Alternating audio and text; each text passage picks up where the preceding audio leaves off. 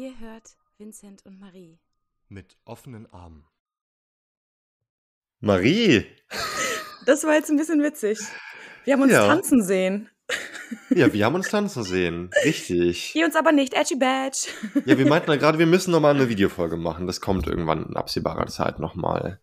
Dass ihr auch unsere schönen Gesichter nochmal sieht, von, seht, von, von den Jahren gezeichnet, dass man auch sieht, dass wir Mhm. wirklich gelebt haben, dass wir nicht nur quatschen, sondern auch leben. Dieses Jahr, das hat Spuren hinterlassen. Ja, aber nicht Aber- so knapp. Gar nicht, auch nur schlechte. Aber egal, vielleicht später dazu mehr.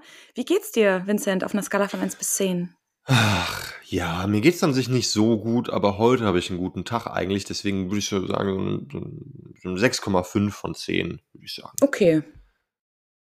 Okay. Genau. Genau, also mir geht's wirklich okay. Ich habe eigentlich so ein bisschen, ich habe so ein bisschen Depris, was ich sonst nie habe, was sehr anstrengend für mich ist, Mhm. weil man ist ja auch immer, ich sag mal, man kennt ja sein, seine Symptome ganz gut so und das ist halt sowas, was ich nicht oft habe, deswegen bin ich da oft wirklich echt überfordert mit. Ähm, und ähm, ja, wie ich schon sagte, ist familiär so ein bisschen schwierig und ich bin einfach kognitiv angegriffen. Aber ich habe heute eine Stunde ähm, Hegel gelesen und ich habe Gewürzchai selber gemacht und das tut sehr gut. Ähm, ja, genau. Und ich bin am erkältet werden. Ich bin die Erkältung noch am Abwehren. Deswegen ist bei mir alles so ein bisschen ja, so, so mittelprächtig. Ja, aber du hast ganz schön gesagt, also man kennt seine Symptome und man kennt aber ja auch meistens was, was gut tut. Also wie jetzt bei dir zum Ja. Beispiel Hegel. Badumts. Ähm, deswegen ist es schön, dass du da ähm, auf Dinge zugreifen kannst. Genau. Ja, deswegen, ja, würde ich auch sagen, ich bin so im, im, im obersten Bereich von mittelprächtig. So viel äh, quasi zu mir. Und wie Mhm. sieht's in Berlin so aus, Marie? Wie geht's dir so auf einer Skala von 1 bis 10?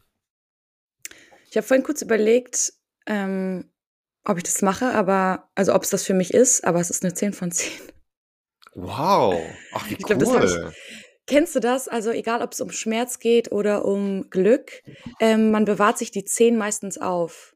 Aber ich habe ganz selten mal eine Phase, wo ich denke, das ist eigentlich eine 10. Und warum soll ich diese 10 aufbewahren, wenn ich mich gerade so fühle? Und es ist vor allem nicht gekoppelt an ähm, jetzt so ein krasses Erlebnis, sondern tatsächlich äh, an meinen Alltag, der auch natürlich seine Höhen und Tiefen hat. Aber jetzt so die letzten zwei Wochen, ich habe so viel gelernt. Ich habe das Gefühl, ich ähm, bin so ein Level, ich habe so ein weiteres Level freigeschaltet bei mir.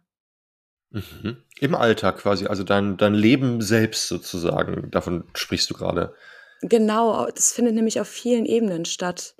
Ähm, und ja, vielleicht kann ich das schon als Überleitung ein bisschen benutzen, weil wir ja vor einer Weile mal ein paar Einsendungen von euch bekommen hatten mit Themenwünschen und da unter anderem der Wunsch war, dass wir ein bisschen diskutieren, was eigentlich Liebe ist. Und was ich die letzten zwei Wochen krass wahrgenommen habe, ich habe das ja auch in den letzten Folgen schon mal angedeutet, ist, dass ähm, ich gerade sehr viel Liebe spüre in meinem ähm, näheren Umfeld. Und was jetzt eben noch dazugekommen ist bei mir, ist, dass ich so durch diese Bewusstwerdung und diesen Frieden, der damit einhergeht, ähm, auch viel nochmal in Sachen nüchtern ausprobieren konnte. Ähm, ich lasse euch ja so ein bisschen teilhaben an meiner Geschichte mit vor allem nüchterner Nähe und so. Und ähm, das, ich habe das Gefühl, ich bin da wieder einen sehr großen Schritt weiter ge gekommen. ähm, und das überträgt sich eben ähm, auf viele Ebenen. Also ich merke, dass ich mit meinen Freundinnen sehr viel näher bin. Das war ganz witzig. Ich habe äh, letztens, ähm, wir sitzen gerade voll lange, äh, voll oft voll lange in der, bis Mitternacht in der Küche und trinken Tee. Bin ein richtiger. Teetrinker geworden.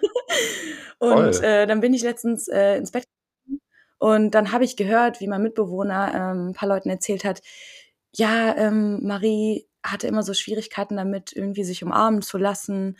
Und ich habe gemerkt, dass das sich bei ihr total verändert hat und so. Ähm, und das war so krass, das nochmal auch so aus der dritten Perspektive zu hören, weil ich das eben auch total spüre, dass ganz viel so Nähe auch mittlerweile von mir ausgeht. Ähm, ja.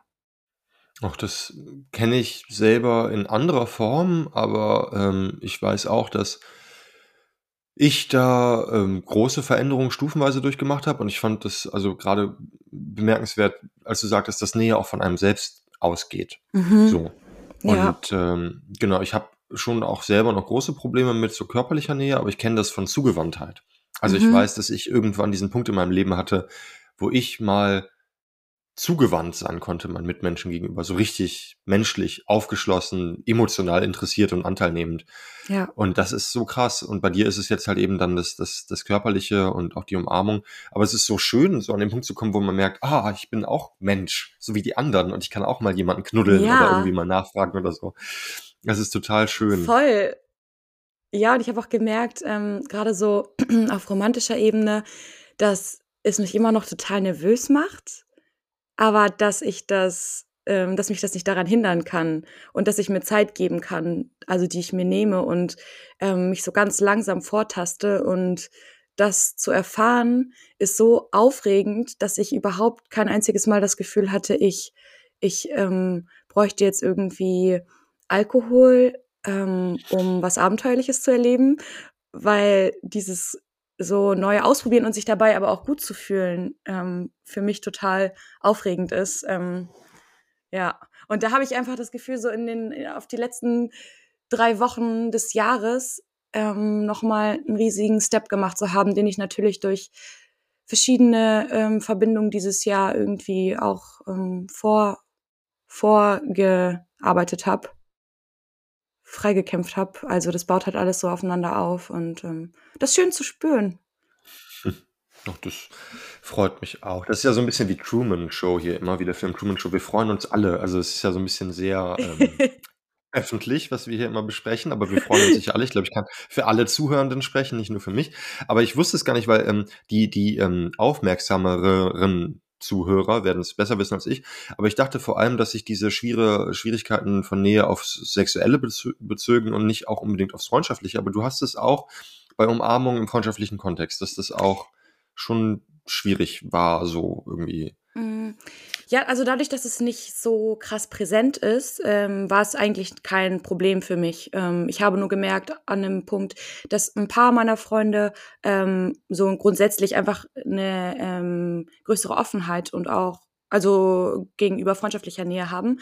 Es war aber eigentlich nie ein Ding und ich merke aber, ähm, dass es eben auf allen Ebenen mehr wird. Also sowohl ähm, auf sexueller oder ich sag mal romantischer Ebene und ähm, ich aber meinen Freunden, weil ich das Gefühl habe, ich, ich bin so angenommen und ich bin selbst so, ich nehme selbst gerade so viel an bei anderen, also da, da, dass ich viel weicher und ähm, anfassbarer, berührbarer geworden bin und ähm, es Ja. multipliziert sich halt einfach und deswegen bin ich heute eine 10 von 10.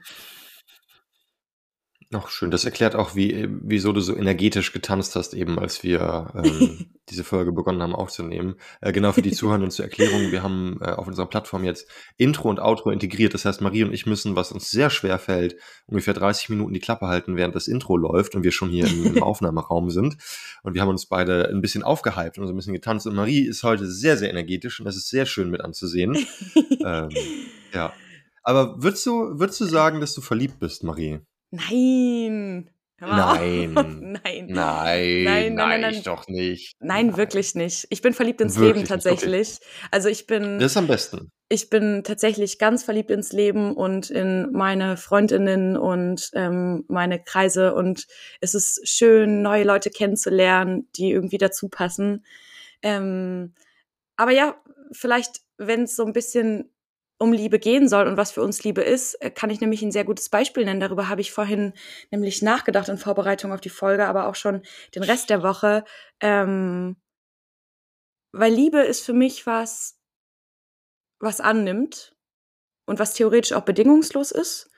Was nicht bedeutet, dass man die Freiheit hat, alles zu tun und die Liebe unverändert bleibt. Aber an sich würde ich erstmal sagen, idealerweise ist es ähm, ja was, was sehr bedingungsloses. Und dann habe ich darüber nachgedacht, dass Horst, also mein Mitbewohner und bester Freund, ähm, wahrscheinlich der Mann ist in meinem Leben, der mich bedingungslose Liebe gelehrt hat.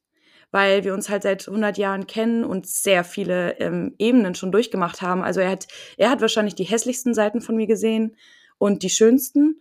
Und ähm, also er war damals vor, vor Jahren, ähm, als ich das erste Mal ähm, in eine Klinik musste tatsächlich, Da habe ich viel Zeit mit ihm verbracht und er hat auf mich aufgepasst und er war derjenige, der mich richtig, richtig, richtig am Boden äh, in die erste Klinik gefahren hat und dort den ganzen Tag mit mir gewartet hat, mich umarmt hat, als ich meine Panikattacken hatte und so. Also das ist schon irgendwie absurd und ähm, ja, jetzt auch so dieses Zusammenwohnen und diese ganzen verschiedenen Ebenen zu teilen ähm, und den eben auch schon so lange zu haben, das, das hat mich, glaube ich, krass viel gelernt, vor allem, ähm, weil ich meine, ich kenne viele Männer und ich habe viele tolle Männer in meinem Leben gehabt, egal auf welchen Ebenen, aber ich glaube, niemand war mir vielleicht so nah wie, wie Horst, das ein halbes Leben lang schon ist. Und äh, das hat mich sehr viel gelehrt und das macht mich sehr, ähm, es humbelt mich. Hm, auch schön. Aber ich dachte mir gerade auch, also ich hatte ja auch immer ähm, viele weibliche Freunde Ja. mein Leben lang.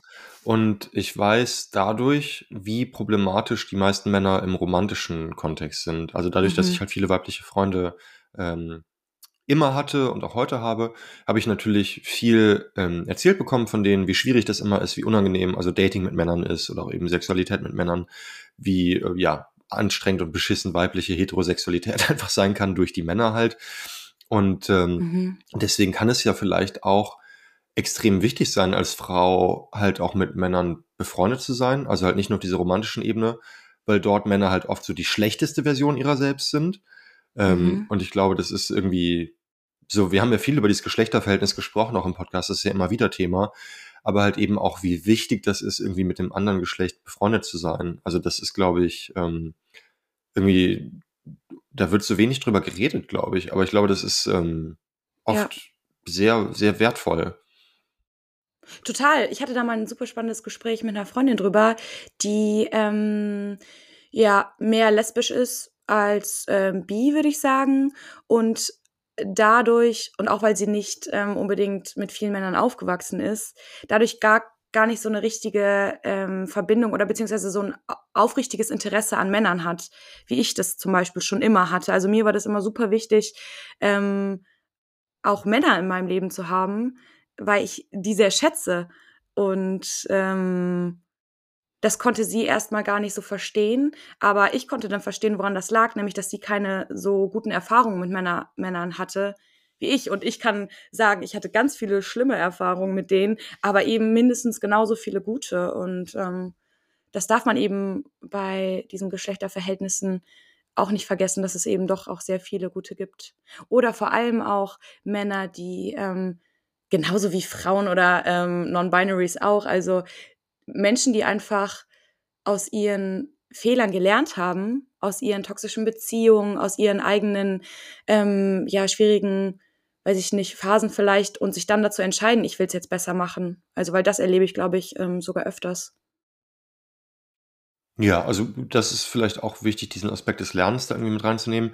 Es gibt auch diesen fürchterlichen, auch einen Podcast, also quasi entweder nennt man es jetzt Konkurrenz oder Podcast-Kollegen, äh, mit dieser ehemaligen, ich glaube, das ist eine ehemalige Teilnehmerin von Germany's Next Topmodel mit ihrem Mann und die reden zusammen Oh, und er ist so der, der schlimmste Mensch der Welt.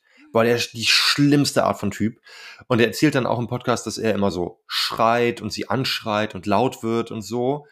Also ganz unangenehm. Das aber erzählt der er ist halt so, freiwillig, oder was? genau, aber er ist so, so worst, worst kind of male feminist, weil er dann auch erzählt, dass er sich halt die Nägel lackiert, um was gegen das Patriarchat zu machen und er filmt sich halt den ganzen Tag Alter. Kinderwagen.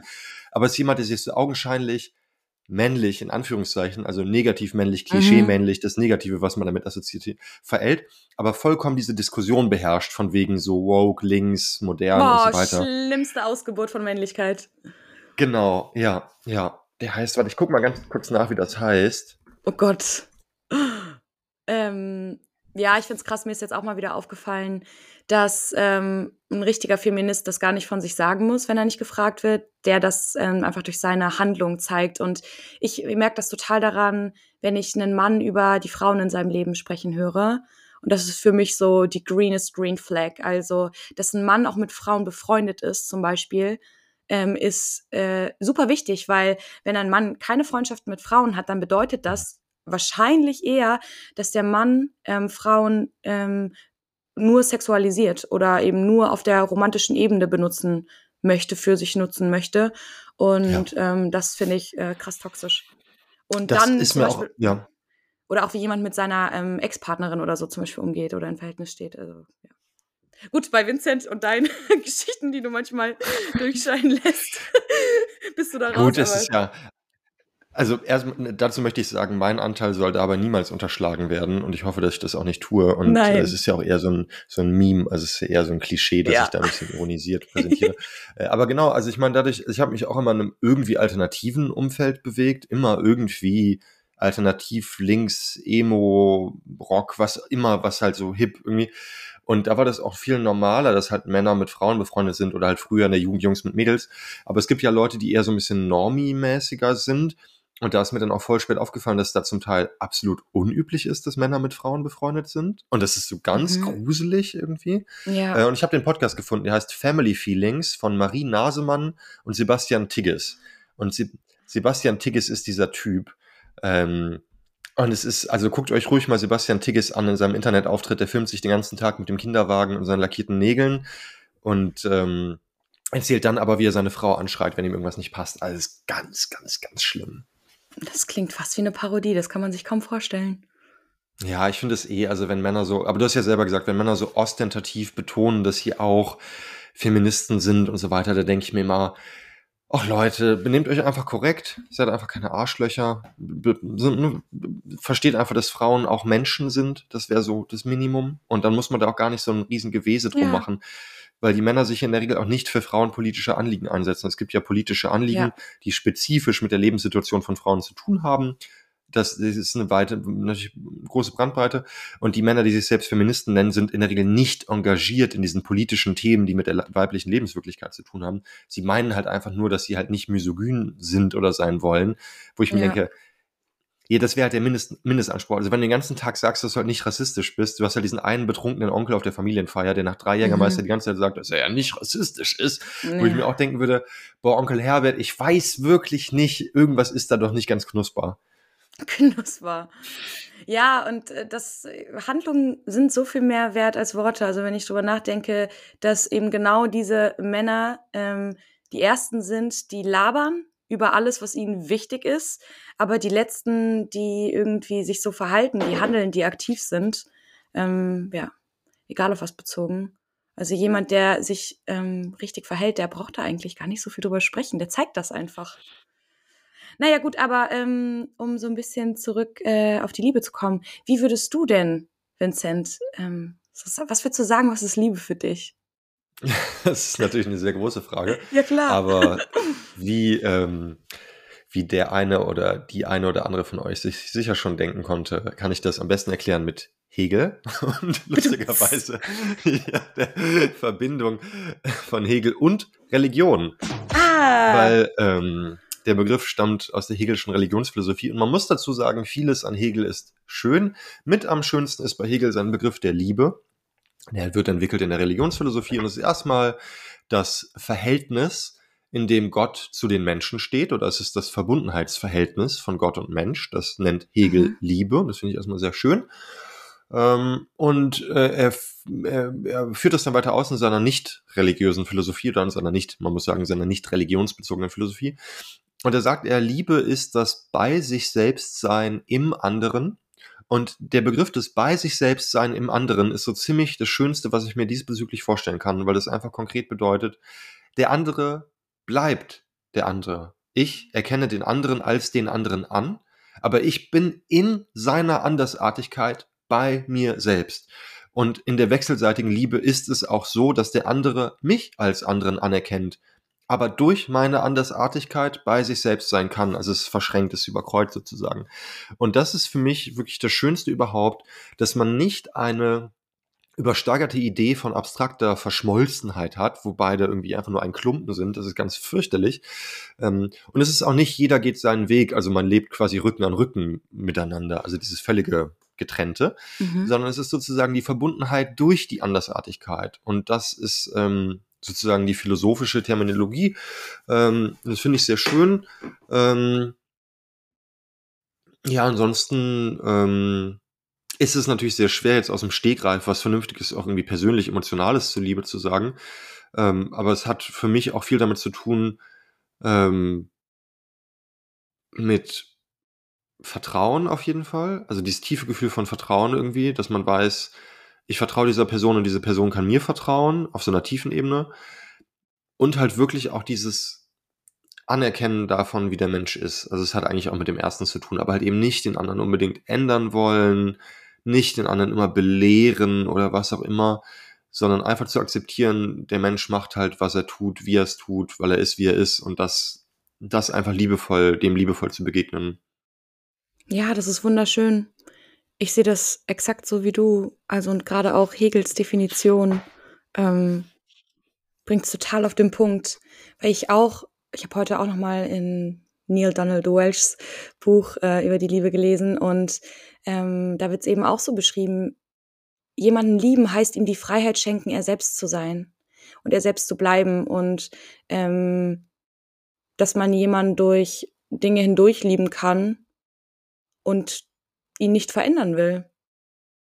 Sich sein zu lassen und sich trotzdem zu lieben.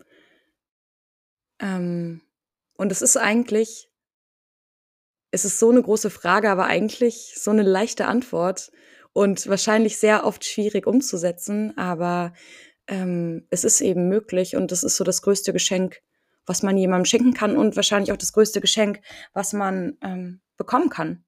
Also, mhm. weil ich würde sagen, das größte Geschenk meines Lebens ist, Menschen zu haben, durch alle Phasen hindurch gehabt zu haben, die vor, also die mich nicht nur in meinen besten Seiten gefeiert und unterstützt haben, sondern die mich auch durch meine schwierigsten, schlimmsten und ekligsten Zeiten oder Züge ähm, begleitet haben, die das nicht ja. gut finden mussten, aber die geblieben sind. Oder ja. die mir auch, ähm, die mich motiviert haben, besser werden zu wollen. Ja. Das finde ich auch so krass. Also, dass, dass man sich auch inspiriert. Irgendwie. Absolut, absolut. Also das, ähm, ich habe jetzt ähm, drei Sachen, die mir im Kopf rumgeistern, aber ich gehe mal auf das letzte ein, auf dieses mhm. Inspirieren, weil mein, äh, mein bester Freund, der nochmal sehr anders ist als ich, also der ist gerade ein Jahr älter, wirkt aber irgendwie zehn Jahre älter, ist sehr reif, sehr erwachsen, sehr vernünftig, nicht so flippig wie ich, nicht so irgendwie hin und her oft. Ja. Und äh, der ist auch kein Mann großer Worte. Und der stand hier irgendwie und ich habe gekocht für uns neulich und wir haben irgendwie ein Bier zusammen getrunken, das war ganz schön. Und hat er so, weil er ist wirklich nicht der emotionale Typ und nicht der Mann irgendwie pathetischer Worte. Und er hatte mich aber so angeguckt und meinte irgendwie, bist du eigentlich irgendwie glücklich mit mir als Freund? So. Und dann hatte ich so richtig Tränen in den Augen meinte mhm. so, ja, ich bin richtig stolz, dass du mein bester Freund bist. So, es war, voll rührend, irgendwie darüber zu reden. Und dann ist mir auch aufgefallen, wir sind halt seit bald 17 Jahren befreundet so. Der kennt mich halt von A bis Z irgendwie. Der hat auch die ganze Scheiße mitgemacht. Ja. Auch die ganze richtig eklige Phase. Und er war immer der Vernünftige. Und er war immer jemand, den ich mir als Vorbild genommen hatte. Und das ist das, was ich eigentlich sagen wollte. Ähm, Liebe heißt auch, ähm, jemanden an seinem Potenzial zu messen. Das heißt auch mal streng zu sein, auch mal zu sagen, mhm. hey, du kannst es besser. Ich würde mir für dich wünschen, das. Ich erwarte von dir das oder so und so. Also nicht dieses laissez-faire, was man, glaube ich, heute bei jungen Menschen oft hat. Also das ist ja was, wo ich mich oft aus so einer etwas konservativen Perspektive drüber kritisch äußere. Dieses, alles ist polygam, alles ist offen, alles ist und so weiter und so fort. Dieses quasi etwas beliebige, etwas komplett offenes. Und das, was ich auch als Liebe empfinde, ist halt dieses, jemanden beschränken, jemanden begrenzen und sagen, ich glaube nicht, dass das gut für dich ist. Nicht im Sinne von, du müsstest anders sein, ich wäre glücklicher, wenn du so und so wärst, sondern einfach im Sinne von, ich glaube, es ist notwendig für dich als Menschen, dass du da oder da mal eine Grenze gezogen bekommst. Sich zu trauen, das zu sagen und das auch mal zu machen. Ja, und ich finde, du hast es total schön gesagt, ähm, mit dem Potenzialmessen. Das bezieht sich ja ähm, nach unten, aber auch nach oben. Also, weil, wenn, wenn ich daran denke, wenn jemand irgendwie an sich zweifelt und nicht dort ist, ähm, wo er sein will, dann sehe ich aber trotzdem das Potenzial und glaube an die Person und ähm, kann die Hoffnung für die halten. Und das ist auch ein richtig großes Geschenk, was man ähm, geben kann und was Dinge verändert. Ja. Das ist eine genau. total schöne Situation, ähm, die du da gerade beschrieben ja. hast. Das war richtig rührend, ja, total, das war richtig schön. Und ähm, ich bin auch glücklich, dass sowas möglich ist, dass ich mich dabei irgendwie nicht unwohl fühle oder komisch, sondern es einfach ja. solche Situationen eintreten. Die sind zwar jetzt nicht üblich für mich, weil ich schon natürlich Schwierigkeiten mit sowas habe, aber früher hätte ich das gar nicht gekonnt. Einfach ja. so offen zu sagen, irgendwie, ich freue mich über, dass du das thematisierst und nö, das ist alles, alles schön. Äh, und das, genau das dritte, was ich noch sagen wollte, kommt von Max Frisch. Das habe ich schon mal hier im Podcast gesagt, vor 50 Folgen oder so. Da stellt Max Frisch auch den Bezug von äh, Liebe und Religion oder Gottesbezug her, und weil er sagt, es gibt ja das Bilderverbot von Gott, also man soll sich kein Bildnis von Gott machen, ist ja das religiöse Gebot. Und Max Frisch sagt, dass das in der Liebe genauso ist. Also im Endeffekt übernimmt Max Frisch das von Hegel, dass die Liebe von mhm. Gott kommt und dass das das Gott-Mensch-Verhältnis ist. Und er sagt, man soll sich in der Liebe genauso wenig ein Bildnis vom anderen machen wie von Gott. Also nur dort liebst du deinen Mitmenschen, wo du dir kein Bildnis von ihm machst, wo du den Menschen in seinem Sein anerkennst, wie er an sich ist und das hat auch zu tun mit diesem Hegelschen im Anderssein des anderen sozusagen, bei sich selbst zu sein. Aber ich glaube, das ist das, was oft fehlt, wenn es dann nur irgendwie um, ja, vielleicht verknallt sein geht oder um Attraktivität oder so, diese sehr auch selbstbezüglichen instrumentellen Phänomene. Aber in der Liebe machst du dir kein Bild vom anderen. Du stülpst kein, du legst kein Tuch über den anderen, wie du ihn gerne hättest, mhm. sondern du siehst den Menschen so, wie er ist und ich glaube, das ist eine gute Übung. Also das möchte ich auch jetzt hier in der besinnlichen Vorweihnachtszeit nochmal allen gerne mitgeben, weil ich das selber täglich versuche. Es ist eine sehr wichtige Übung, die Mitmenschen, mit denen man zu tun hat, so zu sehen, wie sie sind. Und ich glaube, das ist ein, eine sehr wichtige Praxis, die mir hilft, ein, ein liebevoller Mensch zu sein und ein gutmütiger Mensch. Und ich übe das jeden Tag und würde mir doch wünschen, dass mehr Menschen das tun. Ich glaube, dann wäre der Umgang durchaus etwas besser für alle.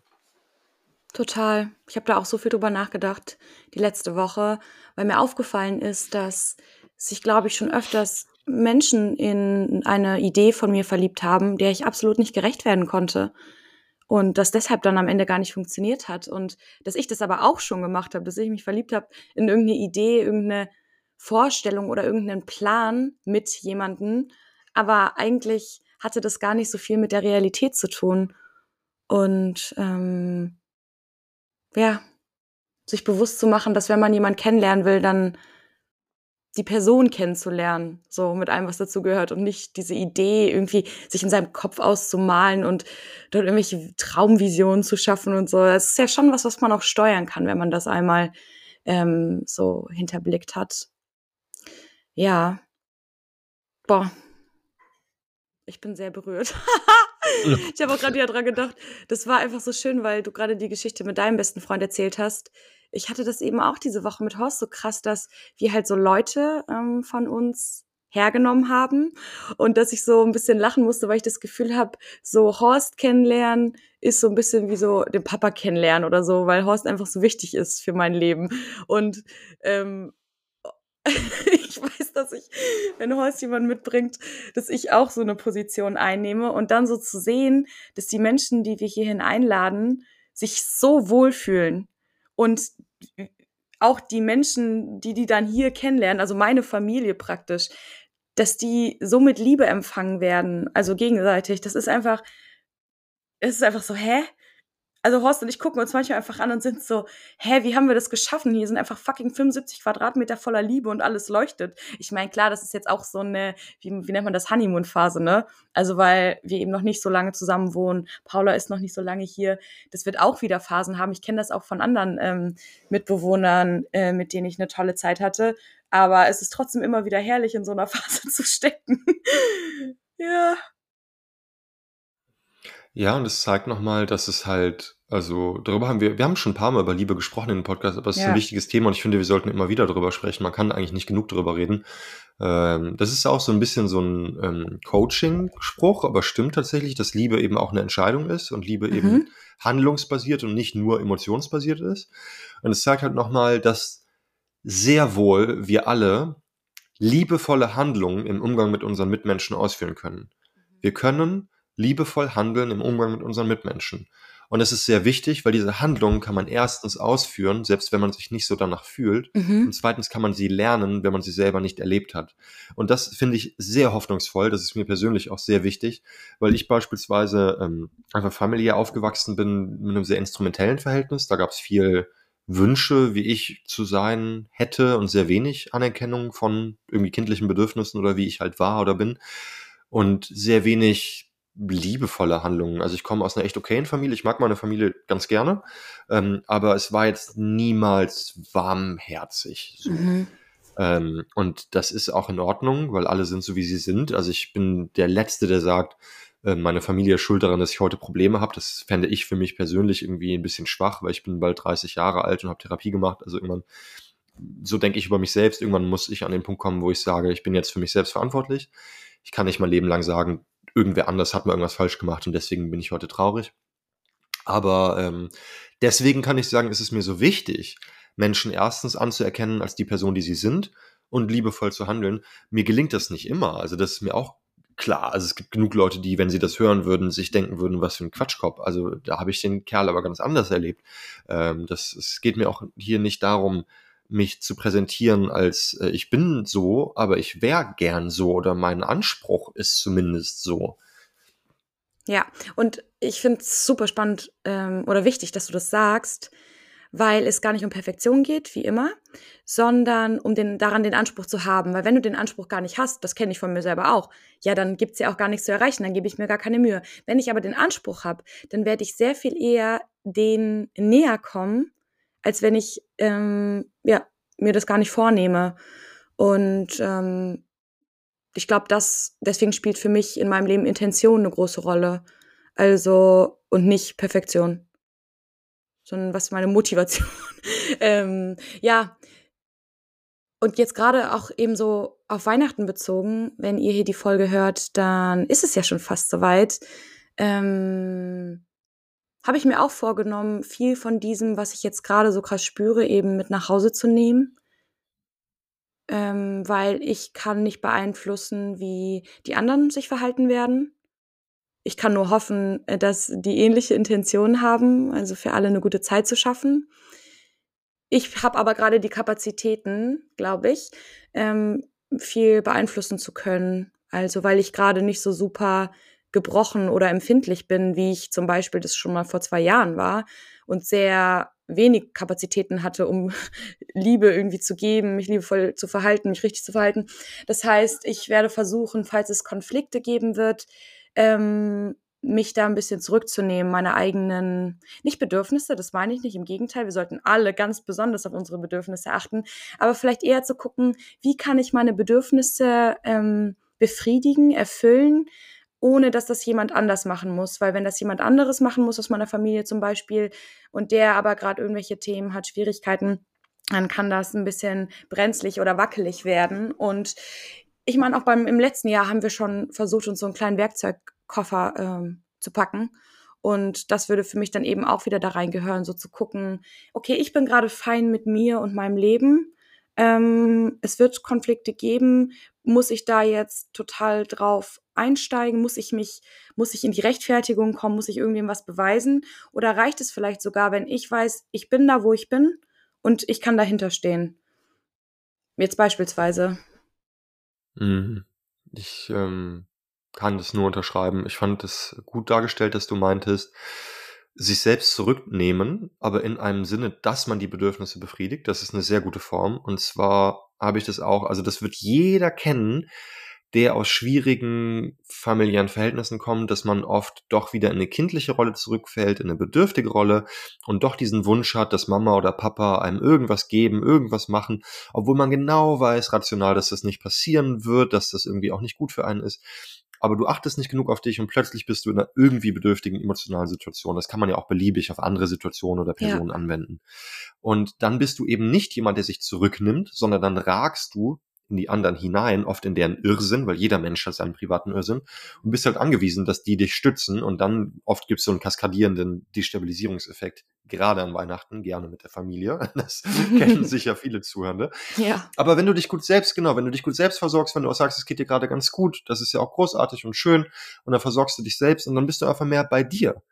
Dann äh, kannst du auch den Irrsinn der anderen besser abwehren oder du kannst auch entgegenkommend sein. Also zum Beispiel, ich habe Verwandte, zu denen habe ich einfach ein sehr schwieriges Verhältnis. Und wenn es mir selber nicht gut geht und die wollen was von mir emotional, dann kocht direkt in mir das Rumpelstilzchen hoch und ich denke mir, ba, ba, ba, du warst nie für mich da, als dies mhm. und das, kommt dann, die, die Platte läuft dann einfach. So. Wenn ich aber ganz bei mir selbst, wenn ich mich einfach gut um mich selbst kümmere und dann kommt irgendeine verwandte Person und hat emotional irgendeinen Hickhack, dann kann ich da sogar drauf eingehen. Dann kann ich sagen, ja, du und dies und das und so weiter. Ich denke mir dann gedanklich trotzdem, was für ein Harpo, was für ein Kasper hier irgendwie, ne? Aber ähm, es geht emotional irgendwie. Mhm. Ja, voll wichtig. Hast du noch andere Dinge, die du in Vorbereitung auf Weihnachten, weiß ich nicht, die, die jetzt dir dieses Jahr irgendwie im Kopf rumschweben, wenn du so daran denkst, was passieren könnte? Hm, ja, dieses Jahr muss ich sagen, ist besonders schwierig. Weihnachten ist leider immer schwierig für mich und insbesondere irgendwie in meiner Familie. Dieses Jahr ist durch diverse familiär bedingte Faktoren sehr, sehr schwierig, was für mich traurig ist, weil ich eigentlich Weihnachten liebe und trotz allem Mhm. Weihnachtsmensch bin. Üblicherweise feiern Lara und ich im kleinsten Kreis zusammen mit noch einer anderen Person aus der Familie. Das wird dieses Jahr nicht an Heiligabend stattfinden. Das finde ich sehr schade, weil das so eine kleine private Gegentradition war was äh, mir dieses Jahr hilft, was jedes Jahr wichtig ist und wo ich eigentlich mich auch doch oft mit auseinandersetze, ist halt der Umstand, du bist niemandem etwas schuldig. Wirklich nicht. Wir leben nicht mehr im Mittelalter. Also, es ist nicht mehr so, dass die Eltern absolute quasi heilige Autoritätspersonen sind. Es ist nicht mehr so, dass die Eltern sonst was für einen gemacht hätten oder auch sonst wie auf einen angewiesen wären. Ähm, das mag irgendwie in früheren Gesellschaften so sein, wo dann irgendwie das Feld bewirtet werden muss und wenn die Eltern das nicht mehr können, müssen die Kinder das machen. Sowas, das, das haben wir einfach alles nicht. Ja. Deswegen ähm, finde ich das emotional ganz wichtig, mir selbst zu sagen, ich muss niemandem irgendwas geben und ich bin niemandem was schuldig. Das ist ja genauso Weihnachten für mich Ja. wie für alle anderen. Also wie anmaßend ist es eigentlich, wenn die anderen so tun, als wäre es für mich weniger Weihnachten als für sie? Weil Ja. es ist eigentlich für alle Weihnachten so. Und du musst ähm, vor allem auch nicht ertragen, ähm, was andere zu sagen haben. Weil das ist ja auch in vielen Familien, kann ich mir vorstellen, oder weiß ich, ein großes Ding, dass ähm, die Generationen über uns teilweise total kranke Vorstellungen haben und super unsensible Dinge sagen. Egal, ob es jetzt ähm, auf Rassismus bezogen ist oder auf den eigenen Körper. Ähm, da gibt's ja ganz, ganz viele. Oder die eigene Lebensgestaltung, whatever, gibt's ja genug. Ähm, ja, Punkte, die gerne. Die Generation findet genug Themen, wo sie sich dazu um problematisch äußern kann. Und ich finde das, ich meine, ich habe jetzt das Glück, dass es in mein, dass meine Familie cool ist, aber ich find's ähm, voll fair aufzustehen und zu gehen. Und das heißt ja. Ja. auch nicht, dass man sich nicht wieder an den gleichen Tisch setzen kann, ne?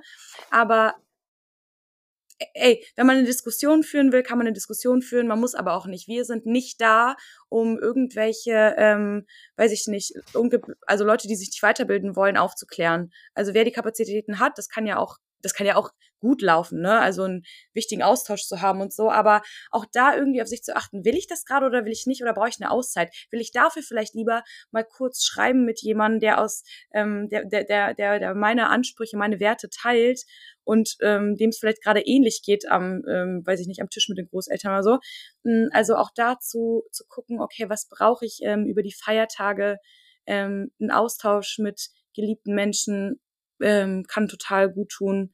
Also das habe ich, die, also das nehme ich immer wahr, wenn ich eine längere Zeit praktisch nicht in meinem normalen Umfeld war, dass mir auch Telefonate einfach mit meinen Freundinnen ja ganz viel geben können, weil die einen wieder so ein bisschen darauf besinnen lassen, in welcher Lebensrealität wir eigentlich sind, welche, welche Familie, welches Zuhause wir uns geschaffen haben.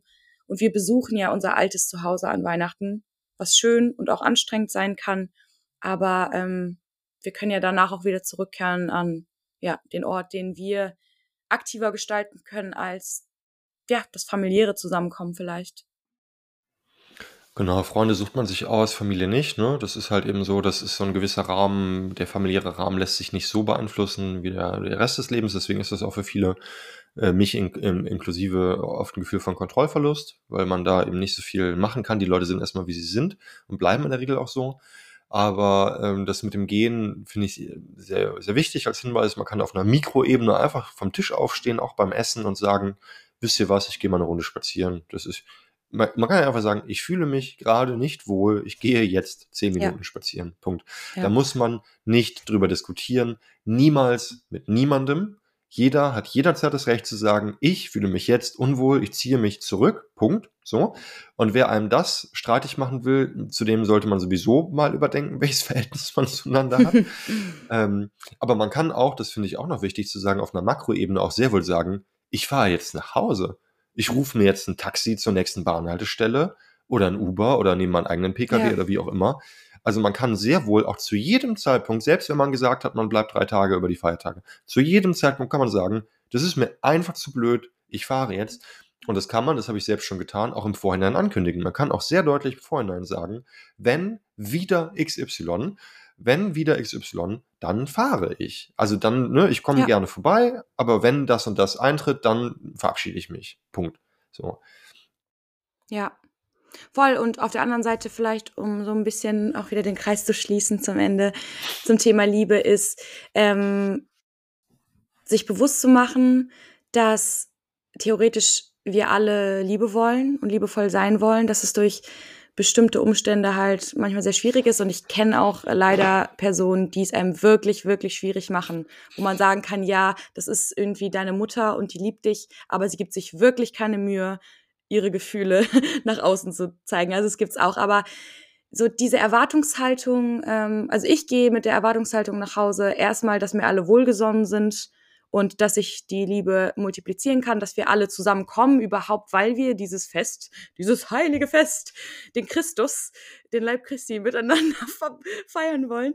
Ähm, und ich habe nämlich das Gefühl, dass wenn man, oder ich kann, ich kann nur von mir sprechen, aber dass wenn ich mit einer schlechten Erwartung rangehe, vielleicht auch generell viel stacheliger bin, also ähm, und mich leichter provozieren lasse oder so. Und ja, wenn man irgendwie versucht, ey, wir alle äh, geben uns Mühe. Ich meine, das kann man auch ansprechen, ne? es ist auch nicht ganz abwegig, weil für alle wissen, dass man Weihnachten in seine alten Muster und Rollen verfällt. Man kann auch, je nachdem, wie kommunikativ, wie offen eure Familien sind, vorher sagen, ey, ich weiß, es wird jetzt wieder, es werden ein paar intensive Tage, so was ist gerade wichtig ähm, und wir besinnen, also wir kommen hier alle her, weil wir eine gute Zeit haben wollen. Ähm, nur nochmal so ein bisschen als Gegenstück ähm, zu dem anderen Extrem. Alles davon ist möglich ähm, und ich wünsche mir für alle, dass es ähm, möglichst schön und harmonisch wird. Aber falls es das nicht wird, ist es auch kein Weltuntergang.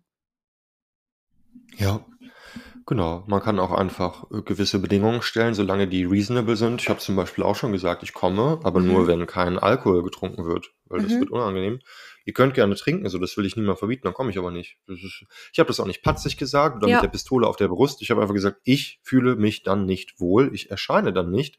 Feiert dann sehr gerne, wie ihr feiern wollt. Mhm. Ich komme dann, wenn wir auf irgendwie äh, Apfelschorle umsteigen. Äh, und dann können die Leute sich ja einfach überlegen, ob sie das möchten oder nicht. Äh, auch nicht aus so einer beleidigten Leberwursthaltung im Sinne von, ne, ihr verunmöglicht mir zu kommen, ich will aber, sondern einfach, äh, für mich ist das die einzige sinnvolle Möglichkeit, wie wir das zusammen verbringen können. Ja. Ähm, und da, genau, man kann es einfach ansprechen, je nachdem, in welcher Familie man so, in welche Familie man geboren wurde. Ja, das stimmt. Ja, wir sind auch schon wieder ein bisschen am Ende. Das war eine sehr äh, liebliche Folge, I guess. Eine besinnliche Folge. Eine besinnliche Folge. Ich kann gar nicht glauben, dass das Jahr in zwei Wochen schon over ist. Hä? Wann ist denn das passiert? Das ging ganz schnell jetzt, ne? Komisch. Mega komisch. Ja, wenn ihr das hört, ist auf jeden Fall der 18. glaube ich. Ja. Die Weihnachtswoche. Und ähm, deswegen würde ich bei Instagram nochmal äh, eine kleine Umfrage machen, falls ihr andere Tipps habt oder andere Dinge, die euch gerade beschäftigen, dann schreibt die doch gerne rein, dann können wir die teilen, dann können wir uns austauschen, also sowohl hier unterm Podcast als auch auf Insta, wie gesagt. Und ich glaube, wir hatten das noch gar nicht erwähnt, aber ja, wir haben es bei Insta gepostet. Wir haben jetzt ein Spendenkonto. Juhu! Ähm, Richtig. Und das haben wir einfach mal erstellt, weil wir dachten, falls zwischendurch mal jemand von euch ähm, uns einen Kaffee ausgeben will, dann ähm, gibt jetzt zumindest die Möglichkeit, das tun zu können, weil wir ja kein Premium-Content oder so erstellen. Ist ja alles Premium. Alles Premium, was wir machen, genau. Ähm, genau, und Vincent hat schon ganz witzig, hat er mir gerade erzählt, ähm, ein Spendenziel eingerichtet. Ich glaube 50 Euro und dann können wir uns auf dem Schwarzmarkt eine Packung Antidepressiva holen. So in etwa, genau. Aber ähm, ihr, ihr, findet den Link ähm, in unserem äh, Instagram-Linktree unter der Folge hier. Ich glaube in unserer Podcast-Beschreibung, genau. Falls irgendwer von euch uns einen Kaffee ausgeben möchte, kann er das jetzt sehr gerne tun. Genau, und wir haben äh, auch nicht vergessen, was wir euch schicken wollten, aber ihr kennt eure Pappenheimer. Natürlich wird sich das ein bisschen nach hinten ziehen und vielleicht wird es dann doch erst äh, zum Jahresende, beziehungsweise zum Jahresbeginn ähm, was, aber wir haben es nicht vergessen, wir arbeiten auf Hochtouren dran, mehr oder weniger. Ähm, ich habe gerade echt viel zu tun. Die kleinen Weihnachtswichtel. ja, Weihnachtswichtel. Weihnachtsirren. Aber genau, das nochmal so ein bisschen an Infos. Und ansonsten bedanke ich mich sehr fürs Zuhören. Und ich wünsche euch eine schöne, wir wünschen euch eine schöne, besinnliche Weihnachtswoche, dass ihr euch gut rüsten könnt und dass ihr euch vor allem nicht allein fühlt mit den Struggles, die die letzten zwei Wochen des Jahres äh, mit sich bringen. Das ist okay, das hat jede noch so tolle Familie ähm, und jede schreckliche erst, erst recht. Genau, ihr hört ja voraussichtlich wieder von uns mitten in der Weihnachtszeit, wobei wir uns noch besprechen müssen, wie das damit aufnehmen ist und so weiter und so fort. Von daher mhm. würde ich auch sagen, das ist jetzt erstmal unsere Weihnachtsfolge hier, weil noch gar nicht klar ist, wie die Weihnachtstage über, wie wir da vielleicht aufnehmen, hochladen und so weiter können. Mhm. Von daher freue ich mich sehr, dass wir ne, Weihnachten hier thematisiert haben. Auf Instagram werden wir sicher auch nochmal was posten. Marie hat ja gerade gesagt, dass wir da nochmal so ein bisschen Rüstzeug thematisieren werden. Was, was hilft einem, was, was hilft euch? Und äh, ja, auch, auch von meiner Seite, ne? eine, eine besinnliche Weihnachtswoche. Ich mag ja diese, ähm, diese Dominosteine total gerne. Jeder hat ja so andere Weihnachtssüßigkeiten, ja. die er mag. Ich mag die sehr, sehr gerne. Von ich daher, muss kurz erzählen, mag, ich, ich, ich, hatte eine richtig gute Idee, nämlich ähm, mein Lieblingsfrühstück ist so ähm, irgendein Obst mit Joghurt und Zimt, also meistens so Apfelzimt und ähm, Joghurt. Und heute, nee, gestern schon, weil mir meine Mitbewohnerin gebrannte Mandeln vom Weihnachtsmarkt mitgebracht hat, habe ich so gebrannte Mandeln klein gehackt und da reingetan. Alter, es war so ein leckeres nice. weihnachtliches ähm, Frühstück. Das als äh, kurzer Tipp am Rande, ja. Richtig gut. Ja, dazu dann abschließend auch noch, ich habe auch Gewürzchai ja selber gemacht und das war auch toll. Einfach schwarzen Tee gemischt mit Gewürzen, die ich geröstet habe. Geil. Zimt, Kardamom, Fenchel, Anis, etc. pp. Da gibt's Rezepte im Internet. Das kann ich sehr empfehlen für die, für die winterliche Weihnachtszeit. So ein bisschen Gewürze rösten, klein schreddern und dann mit Schwarztee mischen und in Milch aufkochen mit ein bisschen mm. Honig. Ganz, ganz, ganz, ganz toll. Geil. Ja, das ist ja Gut, fein. Nun wollen wir aber wirklich zum Ende kommen. Ja, ja dann Vincent, Feuer euch ab. eine gute Weihnachtswoche. Bis nächste Woche. ciao, durch. ciao. Tschüss. Abschließend möchten wir uns bedanken bei Lara Valentina für das Foto, bei Simon Slommer für den Jingle und bei euch fürs Zuhören. Bis zur nächsten Folge.